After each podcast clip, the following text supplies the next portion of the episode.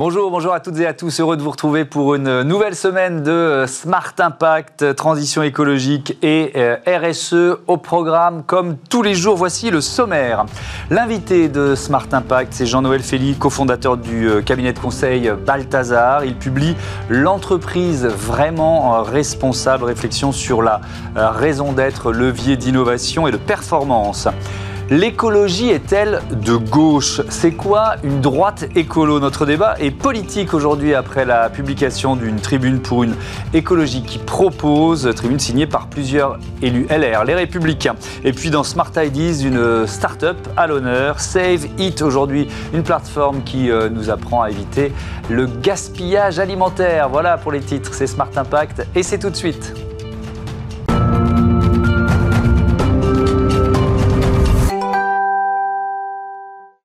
Et donc avec nous, euh, Jean-Noël Félix, bonjour. J'espère que vous m'entendez bien, que la liaison est bonne.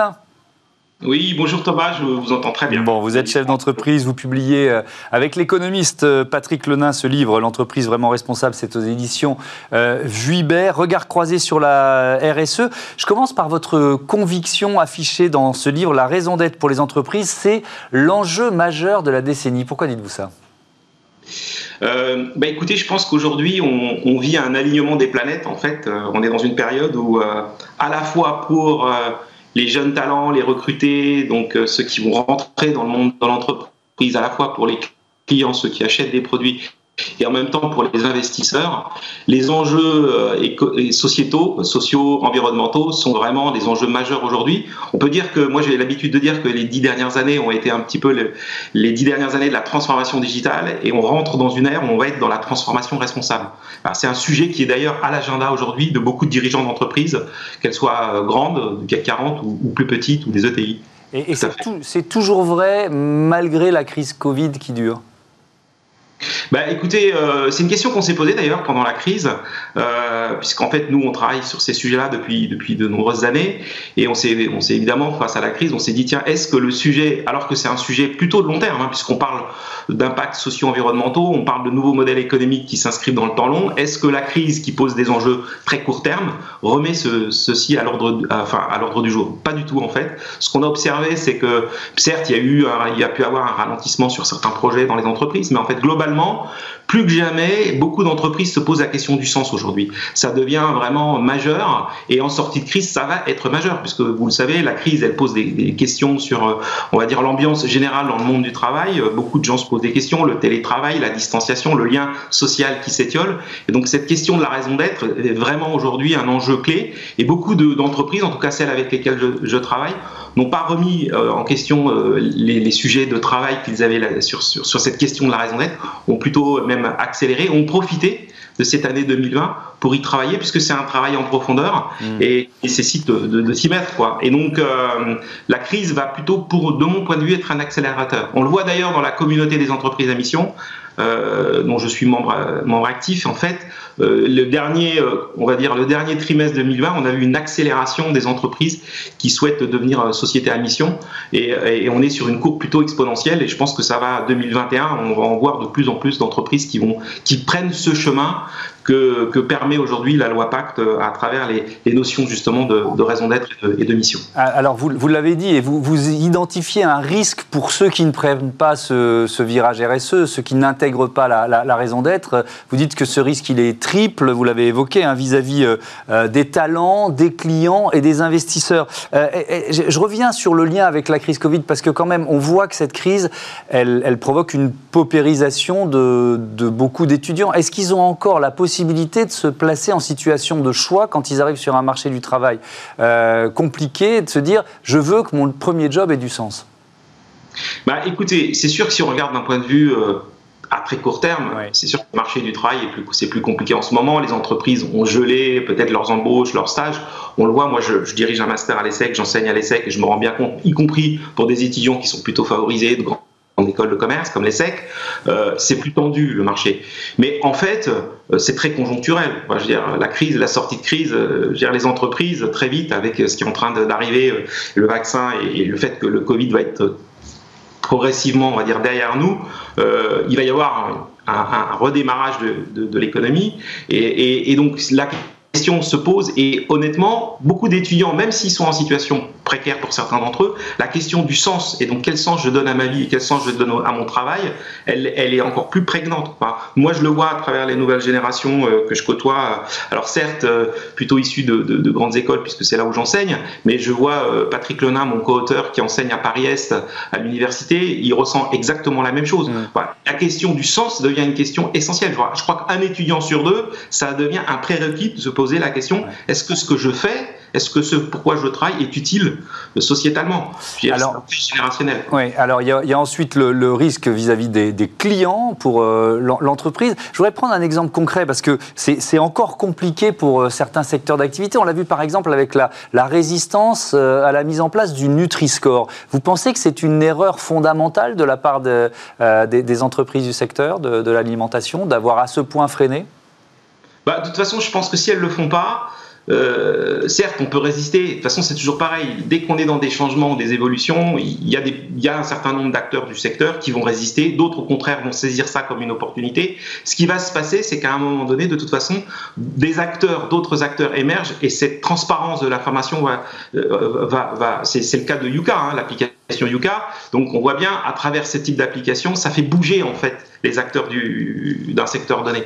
On a exactement la même question sur la data qui va arriver. Aujourd'hui, voilà, il y a une utilisation de la data qui est très, euh, on va dire, pas forcément éthique dans bien, bien des cas. Et donc, va émerger un certain nombre d'acteurs qui vont, euh, on parle aujourd'hui de numériscore aussi, enfin, de ce, exact, on est exactement dans la même logique. C'est-à-dire cette transparence de l'information qui fait que les gens vont faire des choix plus conscients, plus, plus en étant plus informés grâce à des, à des baromètres de ce type-là, ou, à des échelles de ce type-là, mmh. ben, en fait, vont pousser les entreprises à bouger. Et certaines entreprises qui sont conscientes que c'est un enjeu pour leurs leur consommateurs, en vont même en faire un engagement. Et d'ailleurs, c'est là où, dans, la, dans les raisons d'être, vous savez, la, la, question de la raison d'être, elle se, elle se traduit à travers des engagements concrets d'un point de vue social ou, ou environnemental. Ben, des engagements de ce type-là vont pouvoir être euh, prononcés. D'ailleurs, c'est ce qu'a fait euh, euh Danone dans un de ses engagements engagement euh, euh, autour, de, autour de sa raison d'être. Donc euh, cette question, de toute façon, elles vont être, les entreprises qui freinent vont être rattrapées. On le voit hein, aujourd'hui. Alors, je, je, vous interromps, je voudrais qu'on termine sur l'investissement, parce que c'est aussi un élément évidemment très important,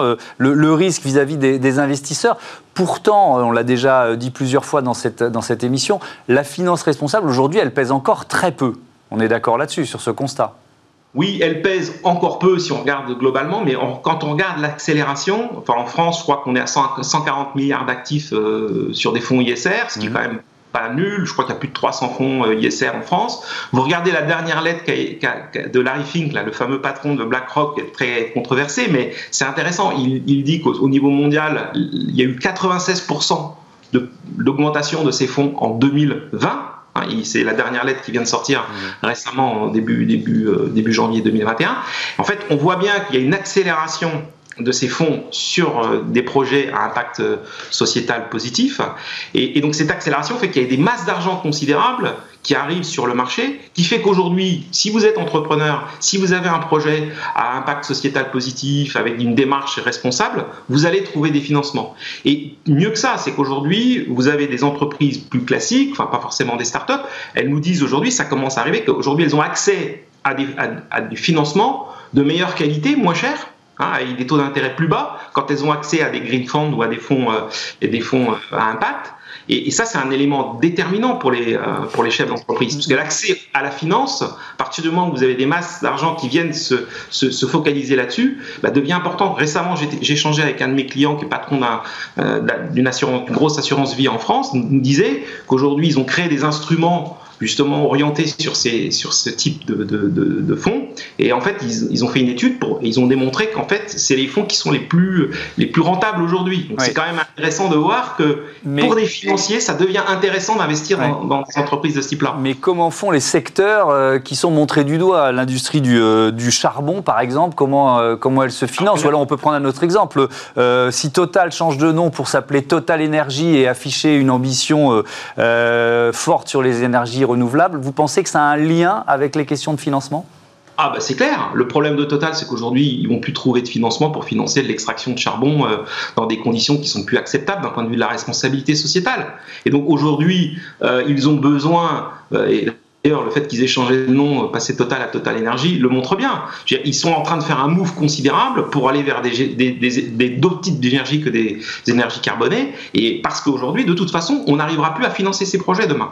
Et euh, parce que ça devient trop, trop risqué pour un investisseur d'investir dans des entreprises qui peuvent présenter un risque à terme. Parce qu'à un moment donné, quand vous êtes investisseur, vous avez des actions. Regardez ce qui est arrivé dans, au Dieselgate avec Volkswagen, avec Boeing avec l'affaire Bayer-Monsanto, on voit bien que si vous investissez dans des entreprises de ce type-là, vous prenez un risque considérable sur votre portefeuille d'actions. Donc à un moment donné, en tant qu'investisseur, ça devient aussi votre intérêt, en tout cas sur du moyen long terme, d'investir dans des entreprises qui sont responsables, en tout cas qui, sont dans ce mouvement-là et qui vont investir dans des projets à, à dimension euh, sociétale beaucoup plus importante. Merci beaucoup, merci Jean-Noël Félix. Je rappelle le titre de votre euh, livre écrit avec Patrick Lenin, L'entreprise euh, vraiment responsable. C'est aux éditions euh, Vuibert. Tout de suite, notre débat, on se demande si l'écologie est de droite ou de gauche?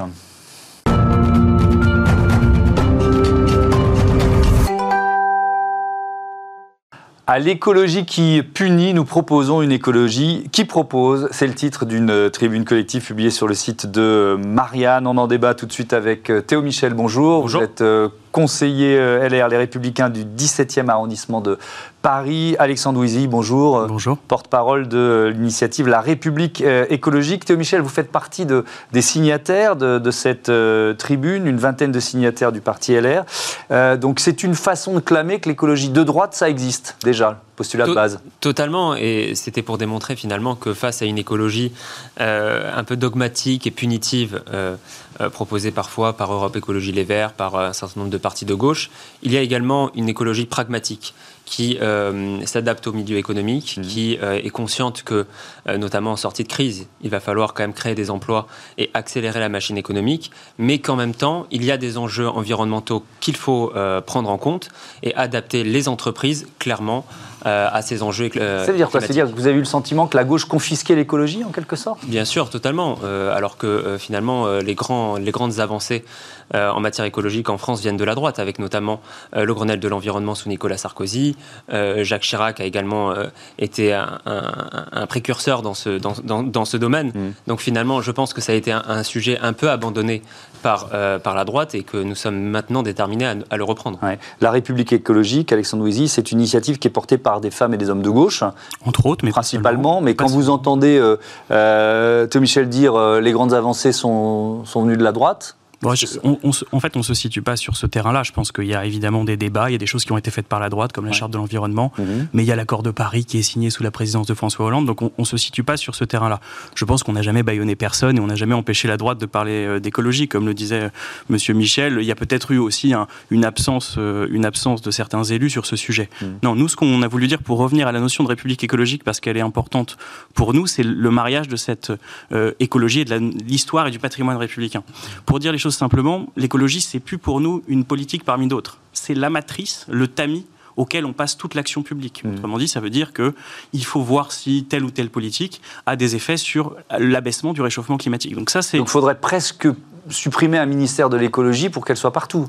Le ministère de l'écologie porte les sujets, c'est très, important, mais en tout cas dans tous les ministères mm. et dans tous les lieux de pouvoir, le Conseil d'État qui mm. analyse euh, les lois, il faut que l'écologie soit euh, euh, irrigue toutes ces, tous mm. ces ministères et toutes ces politiques. Mais quand vous dites le cœur de la République écologique doit être la citoyenneté et non la figure étriquée du consommateur, ça veut dire quoi?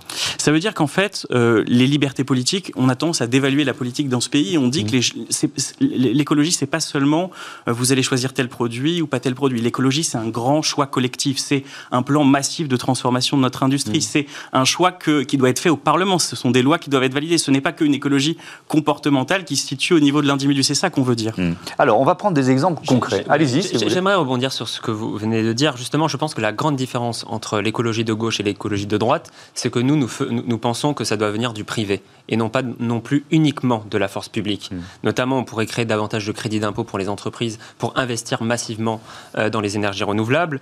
Euh, la croissance verte, c'est 150 000 emplois en France. il y a à peu près 3,8 millions d'emplois verdissants, c'est-à-dire des emplois où l'écologie impacte justement ces emplois et où justement le rôle de l'État, c'est d'accompagner le secteur public et le secteur notamment privé, pardon, pour, pour faciliter justement cette transition écologique, parce que on, critique souvent les États-Unis, par exemple, ou la Chine en matière d'émissions de, de, gaz à effet de serre, mmh. mais ce sont les premiers en matière d'investissement dans les énergies renouvelables et dans la transition écologique, et ça vient souvent du secteur privé. Alors, ben, on, peut, on peut rebondir sur cette question public-privé avec un exemple euh, concret, le business de l'eau. Est-ce qu'il faut le laisser à des groupes privés ou le transférer à des régies publiques bah, Déjà, aujourd'hui, en fait, les situations sont variables sur le territoire. il, y a des endroits il, y a les, différents cas de Où c'est des régies publiques, des endroits où c'est des, des, entreprises privées qui travaillent. Alors, ça tombe mal parce que moi, dans mon coin, je suis élu local dans les, dans les Hauts-de-France. Euh, il y a eu des graves problèmes, en fait, euh, au moment où on a confié, on a confié euh, au secteur privé la qualité de l'eau. On a eu mm. toute une ville qui est devenue malade, etc. Donc, soit c'est le secteur privé qui est fortement contrôlé par la puissance publique, soit c'est la puissance publique diverse, directement. Mm. Mais je pense qu'il n'y a pas de dogmatisme à avoir sur le sujet. En fait, c'est euh, soit l'un, soit l'autre. Mais si c'est la puissance privée, évidemment que comme c'est une ressource essentielle, pour nous, on est dans l'ordre du bien public. Mais il y a des élus, plutôt des élus de gauche, qui disent il faut se réapproprier euh, la gestion de l'eau. Oui, bah, si ça dysfonctionne sur leur territoire, je le comprends bien. Et dans ce cas-là, évidemment qu'on peut passer en régie publique. Mmh. Qu'est-ce que vous en pensez? Bah Moi, je ne suis pas un expert de, la... Non, mais c'est un cas concret. Bien sûr, c'est un cas concret. Moi, je pense que de manière, il faut voir de manière. Si vous dites que le privé fonctionne mieux, est-ce qu'il fonctionne mieux, par exemple, sur l'eau? Là, je pense qu'il faut voir au niveau local, comme vous le dites. Mmh. Si, euh, bien sûr, euh, il y a des dysfonctionnements au niveau local, ça peut peut-être basculer dans, dans, une gestion privée, totalement. Moi, je mmh. suis évidemment favorable. Qu'est-ce que vous entendez par l'écologie qui punit? Est-ce que, par exemple, les, taxes, vous considérez que c'est l'écologie qui punit? Je commence avec Michel, puisque c'est dans sa tribune et vous répondrez. Moi, je pense que euh, on l'a bien vu avec la crise des gilets jaunes, par exemple, où on a mis euh, une taxe, des, des, surtaxes sur les carburants pour euh, soi-disant euh, combattre et, lutter contre le réchauffement climatique. Mm. Je rappelle une chose, la France, c'est 0,9% des émissions de gaz à effet de serre dans le monde. Donc il ne faut pas que les Français subissent finalement ces problématiques climatiques mondiales par justement des taxes, des contraintes qui les pénalisent et qui ne sont pas forcément très efficaces. Parce qu'on voit très bien qu'une taxe sur les carburants, ça ne va pas faire euh, diminuer euh, les, émissions de gaz à effet de serre. Les taxes, pour vous, c'est un levier de la transition avec non, mais ou pas? Pour nous, très clairement, l'écologie punitive, euh, c'est un concept auquel on ne souscrit pas du tout. Hmm. C'est-à-dire que ce qui est la punition. Est-ce que les taxes en font partie je, vais, je, vais, je vais venir. Je vous laisse développer. Mais, mais, mais, la punition, c'est la vie sans l'écologie. C'est ce que sera demain notre monde. Hmm. C'est le fait qu'il fait le climat d'Alger à Paris. C'est le fait que la forêt de Rambouillet est une mangrove. C'est le fait qu'en Picardie, on n'a plus euh, deux jours de sécheresse par an, mais 25. Donc la punition, c'est ça. Je vais, juste, je vais venir directement à votre question. Et, souvent, c'est le cache-sexe quand même de parler. Les gens qui parlent d'écologie punitive, c'est hmm. le cache-sexe du fait qu'ils veulent pas faire d'écologie du tout. Maintenant, la question qui est posée derrière ça, c'est celle de la règle écologique. Est-ce qu'il y a des endroits il faut des règles écologique. Et nous, on pense que oui. On pense que, par exemple, dire que euh, lorsqu'il y a un substitut en train à 2 euh, heures euh, ou à 4 heures, par exemple, pour, pour faire un, voyage. On prend pas eh l'avion. pas l'avion. Mmh. L'avion ne doit pas être pris, doit être interdit. Donc on, pense qu'il y a des règles écologiques. On peut considérer que c'est de l'écologie punitive ou coercitive, pour employer un autre mot, ça. Juste quand un pays se donne une loi à lui-même, ce n'est pas de la punition, c'est la liberté d'un pays de se donner une loi à lui-même. Tout à fait. L'exemple de l'avion, par exemple. En termes de loi, moi j'aimerais quand même rappeler le délit d'écocide qui a été récemment adopté. Hmm. Ça, c'est de l'écologie punitive. Déjà, un, ça ralentit la croissance économique et ça, euh, les, les, acteurs privés sont en désaccord avec euh, ce, crime d'écocide. Et deuxièmement, les associations, euh, notamment de gauche, considèrent que ça ne va pas assez loin. Donc finalement, ce, type euh, d'écologie un peu dogmatique, punitive, satisfait ni les écolos un, peu, un peu dogmatiques, mm-hmm. ni le monde du business qui a fortement besoin de repartir. Mais attendez, juste sur les... Enfin, là-dessus, c'est quand même un point très important. Il y a une association, Notre Affaire à tous, qui a lancé une pétition, qui a eu des millions de personnes qui ont souscrit pour dire qu'il y a un crime d'écocide. La loi dit qu'il y a un délit d'écocide lorsqu'il y a une intentionnalité. Hmm. Donc elle va pas très loin. Elle dit lorsqu'il y a une intentionnalité, même pas une négligence, hmm. une intentionnalité d'une entreprise de nuire au climat, il y a un délit général d'écocide qui est. Comment, Donc on est, au, on est au minimum.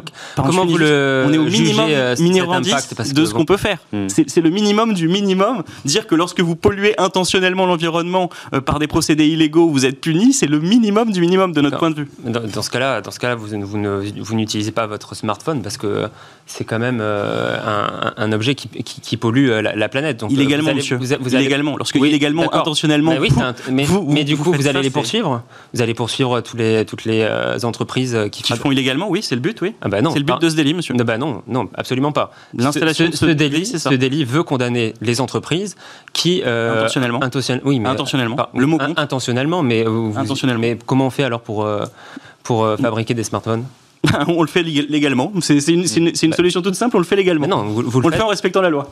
Ben non, non, mais monsieur, on ne le fait pas légalement. Si euh, non, non, non, mais on ne le fait pas légalement. Je, suis désolé. Mais quand, quand euh, on, voit très bien que ce crime d'écocide, euh, moi je suis juriste, je ne sais pas comment vous allez qualifier euh, de manière illégale une fabrication, euh, une, une, atteinte à l'environnement. Bah, je ne sais pas. En tout cas, excusez-moi, je suis juriste, j'attends de voir les procès. Moi, j'ai un site chimique dans ma ville. Si tout d'un coup ils balancent à la rivière et dans l'Oise l'ensemble de leur production, euh, l'ensemble de leurs déchets, évidemment, ce sera illégal. C'est simple, en fait. Mais c'est ça, justement, l'écologie dogmatique, ça ne se produira pas. On a compris vos arguments à l'un et l'autre sur le, crime d'écocide. Je voudrais avancer, ouvrir un autre thème, c'est le, le nucléaire, l'abandon progressif du nucléaire par étapes, etc. Pour vous, c'est de l'idéologie euh, oui, c'est de l'idéologie parce que. J'ai dit abandon progressif du nucléaire. Hein. Bien sûr, de manière progressive. Hmm. Pour moi, c'est une écologie, c'est une, industrie propre.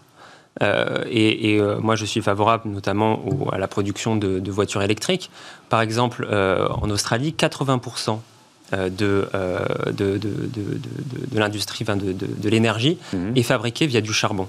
Or, une voiture électrique, par exemple, qui roule sur le sol australien, va émettre forcément énormément d'émissions de gaz à effet de serre. En mmh. France, grâce au nucléaire, 80% ou 75% de, mmh. euh, de, de, de l'énergie fabriquée par une énergie propre. un argument qu'on peut entendre dans la perspective de l'électrification massive. Exactement. Qu'est-ce que vous répondez? Il reste moins d'une minute. Oui. Non, sur. Euh, alors, j'utiliserai pas le mot d'énergie propre pour une énergie où il y a des déchets dont on sait que faire sur des millénaires. Donc, le, mot, à mon avis, est inadapté. En revanche, dire que le nucléaire est une part du mix énergétique de la transition, ça oui. C'est-à-dire que nous, notre position, c'est plutôt de dire que l'indépendance nécessite un mix énergétique qui évolue et qui mmh. fait monter la part des ENR, fait descendre la part du nucléaire. Mais c'est évidemment une énergie de la transition, d'autant qu'il y a quand même tout un travail de recherche qui est fait pour traiter les déchets eux-mêmes et les réutiliser dans le cycle nucléaire. Mmh. Donc euh, c'est une partie de la solution, même si on est favorable à la montée des ENR progressive. Merci, merci, à, tous les deux d'avoir participé à, ce débat. C'était euh, c'était passionnant. Allez, tout de suite, c'est euh, Smart IDs. Je ne sais plus sur quelle caméra je suis. Je suis sur la blanche. C'est Smart IDs, une start-up à l'honneur. C'est tout de suite. Smart IDs avec BNP Paribas. Découvrez des entreprises à impact positif.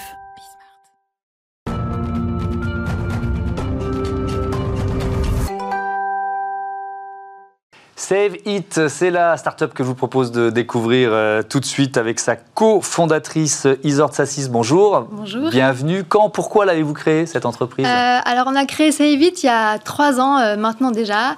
Et on l'a créé avec un objectif simple, tout simplement rendre de nouveau l'anti-gaspillage attractif et du coup euh, remettre au goût du jour des astuces, des recettes de grand-mère mhm. qui avaient été euh, oubliées, alors que malheureusement euh, c'est des recettes qui sont super parce qu'elles permettent d'utiliser des ingrédients dans, dans, leur intégralité et d'utiliser des parures, des fans, des épluchures, etc.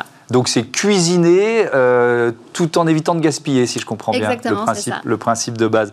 Euh, peut-être on peut faire le constat, le gaspillage alimentaire, ça représente euh, quoi aujourd'hui en France? Alors en France, il y a 10 millions de tonnes de gaspillage alimentaire qui sont générés chaque année. Mmh. Et il faut savoir qu'en fait, sur toute la chaîne, donc de la fourche à la fourchette, il y a 3,3 millions de tonnes qui sont gaspillées par les consommateurs, ce qui est énorme. Et c'est vrai que c'est un chiffre qu'on communique pas assez.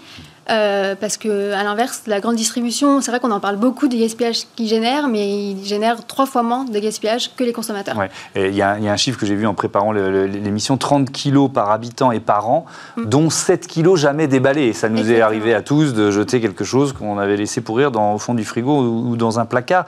Euh, dans, quelle proportion, grâce à Savit, je peux réduire mon gaspillage alimentaire? Est-ce que vous l'avez évalué ça? Euh, Oui, alors on a eu beaucoup de retours du coup de nos utilisateurs. En fait, euh, les personnes peuvent rentrer directement euh, sur la plateforme euh, leurs ingrédients mhm. et après l'outil va pouvoir gérer les dates de péremption, les prioriser, les trier et l'utilisateur va pouvoir recevoir au quotidien des rappels et des recettes donc pour utiliser ces ingrédients dans les temps. Donc là, du coup, plus le problème d'ouvrir le placard et de retrouver un, produit périmé depuis plus de deux mois. Au, départ, c'est une application, euh, Save It, et vous l'avez enfin, vous avez, vous l'avez élargi en quelque sorte, c'est devenu une plateforme Au départ, c'était une application et aujourd'hui, du coup, on l'a on transformée en plateforme pour qu'elle soit accessible gratuitement via smartphone, tablette ou ordinateur mhm. pour avoir finalement à disposition sa cuisine un peu partout. Alors, comment ça marche?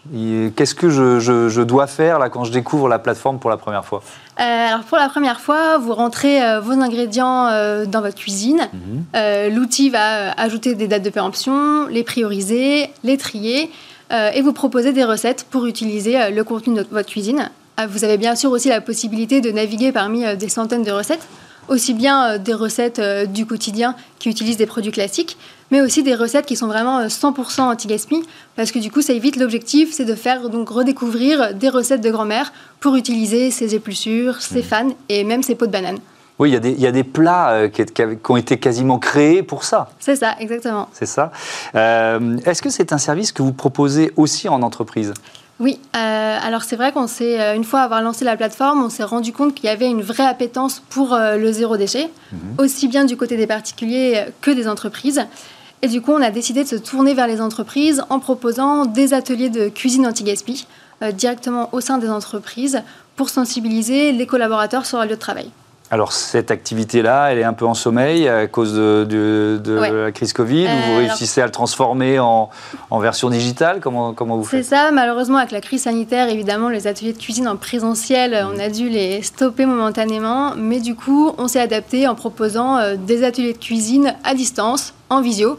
Euh, et l'objectif reste le même, sensibiliser sans moraliser, mhm. de manière ludique, participative, pour rendre la cuisine anti-gaspi attractive. Et c'est quoi votre modèle économique? Comment vous gagnez de l'argent? Alors on gagne de l'argent à travers donc, euh, notamment euh, ces ateliers mhm. et ces animations qu'on propose aux entreprises, mais aussi à travers des partenariats qu'on met en place avec des entreprises qui veulent s'engager sur cette thématique de lutte contre le gaspillage alimentaire. Alors, vous pouvez en citer quelques-unes. Quels partenariats vous avez, euh, vous avez euh, signé et, comment vous sélectionnez en quelque sorte? Euh, alors récemment, on a signé un partenariat avec Carrefour justement, parce que Save It a beau être une petite start-up et Carrefour une grande multinationale, ils ont quand même à cœur de lutter contre le gaspillage alimentaire. Évidemment, ça passe par la réduction du gaspillage alimentaire dans les points de vente, mais ils accordent aussi une attention particulière au fait de sensibiliser euh, leurs clients et de réduire le gaspillage alimentaire du côté de la fourchette et chez eux dans leur cuisine. Merci beaucoup, merci euh, Isort Sassis Bonvent à, à Save It, à votre euh, plateforme euh, créée donc cette application il y a trois ans. Voilà, c'est la fin de cette émission. Je vous donne rendez-vous demain 9h midi 20h30 sur Bismart. C'est disponible également aussi quand vous le souhaitez sur bismart.fr. Salut à toutes et à tous.